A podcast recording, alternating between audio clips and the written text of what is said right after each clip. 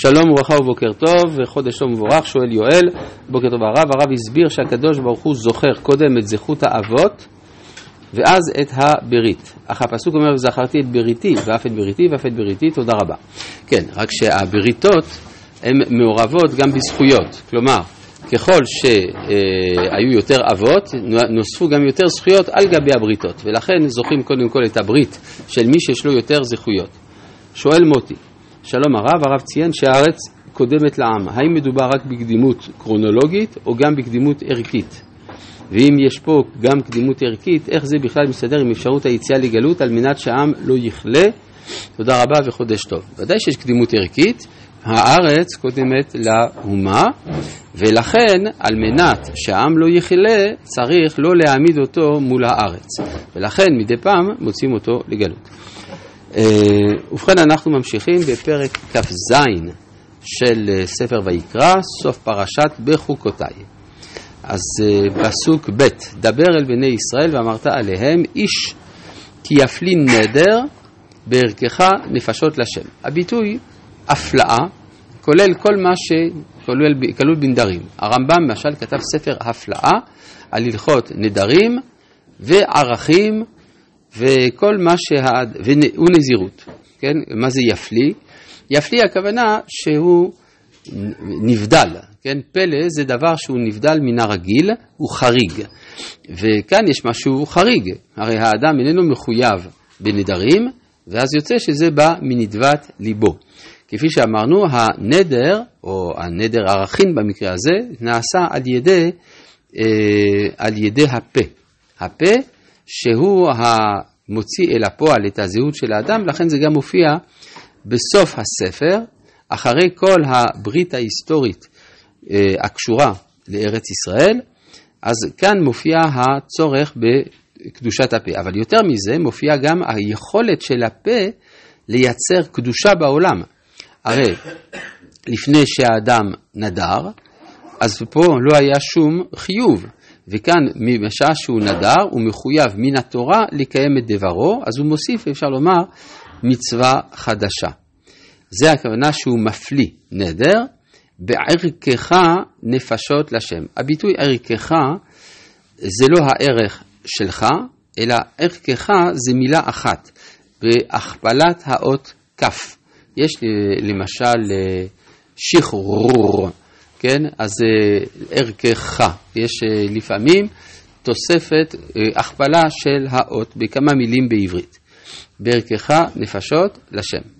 אז מה זה ערכך נפשות? הערכין של נפש האדם. אנחנו נראה שיש גם ערכין של שדה, למשל. כי יפלין נדר בערכך נפשות לשם, והיה ערכך הזכר, כלומר הערך של אדם זכר מבין 20 שנה ועד בין 60 שנה, שזה זמן הפעילות העיקרי של האדם בעולם הזה, והיה ערכך 50 שקל כסף בשקל הקודש. מזה אנחנו גם רואים שבזמן מתן התורה, נתינת התורה, בני אדם היו חיים באורחי חיים שהם דומים לשלנו. למרות שמדובר גם על אורחי חיים של מאות בשנים, אבל כאשר התורה קובעת את ההלכות, היא מתחשבת במצב הבריאותי, ההתפתחותי של האדם הנורמטיבי. זה מחזק את דעת הרמב"ם שהגילים הארוכים הכתובים בתורה, הגילים הגבוהים של מאות בשנים, היו רק ליחידים ולא לכלל בני האדם. וככה כן, גם אז, כן, הרמב"ם אומר שכל הזמנים הארוכים האלה נאמרו רק לאותם האנשים, שאר בני אדם היו חיים בדיוק כמוני כמוך. והיה ערכך 50 שקל כסף בשקל הקודש. למה 50 שקל? 50 זה 5 פעמים 10, נכון? אז באדם יש 5 מדרגות, נפש, רוח, נשמה ויחידה, וכל דבר שבקדושה הוא בעשר, אז זה בשקל הקודש. שקל הקודש הוא גם סלע, מה שאנחנו קוראים סלע, שזה הסלע זה בערך 20 גרם כסף, תכפילו ב50 יצא הסכום. ואם נקבה היא, והיה ערכך 30 שקל. אנחנו מדברים פה על כוחו של האדם, כוח הנקבה קטן מכוח הזכר. ואם מבין 5 שנים ועד בין 20 שנה, והיה ערכך הזכר 20 שקלים ולנקבה 10 שקלים. נשים לב שאין פה התחשבות בהערכה של השווי של האדם, נגיד אדם נכה או שחסר לו יד או כל דבר כזה, זה לא ייכנס בחשבון.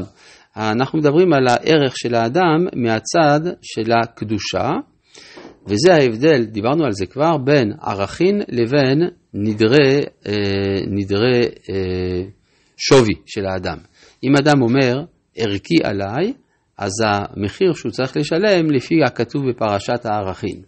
אם אדם אומר, דמי עליי, זה לפי שוויו הריאלי בשוק העבדים. אז זה פה משתנה, פה אנחנו מדברים על דברים שבקדושה. אם ככה, כן. מה היחס בין נקבה לזכר? רגע, אני אסביר.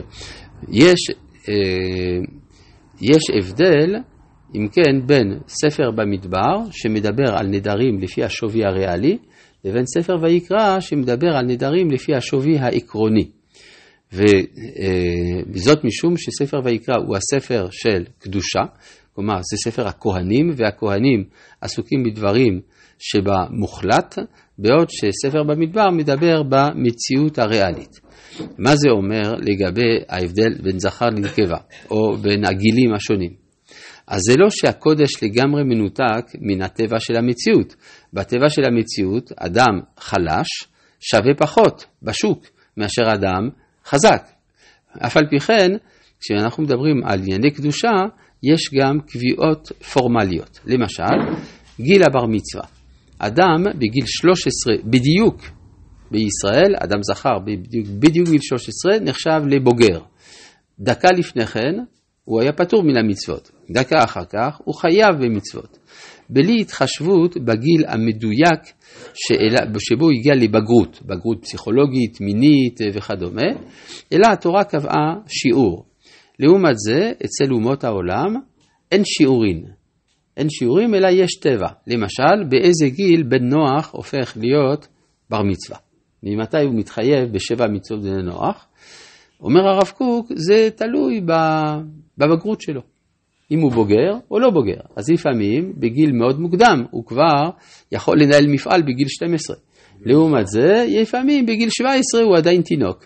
אז לפי זה ישתנה. כלומר, אצל האומות זה יהיה לפי הריאליה, בישראל זה יהיה לפי הקדושה. מה האינדיקציה בבני נוח?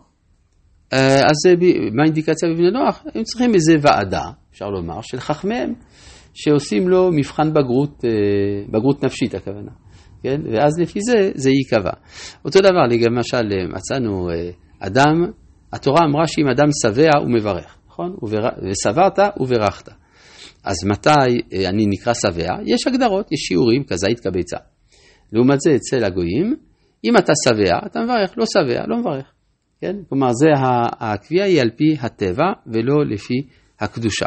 אז זאת אומרת שאם אם זה על פי הקדושה, אז מה ההבדל בין צעיר למבוגר, בין אישה לאיש בישראל? לא, אף על פי כן, יש איזו הקבלה בערך בין העולם של הערכין לבין הנדרים.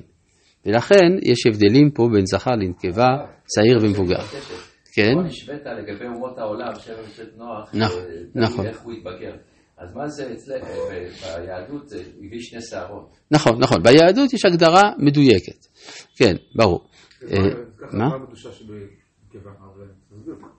מה? לא, זאת אומרת, אנחנו לוקחים את זה שבעולם הנדרים הנקבה היא יותר חלשה, וזה שזה ביטוי גם בקדושה. כן, בדיוק. זה הקרנה מהעולם הטבעי על העולם הערכי. ואם מבין חודש ועד, ואם מבין חודש ועד בין 5 שנים, והיה ערכך הזכר 5 שקלים כסף, ולנקבה ערכך 3 שקלים כסף.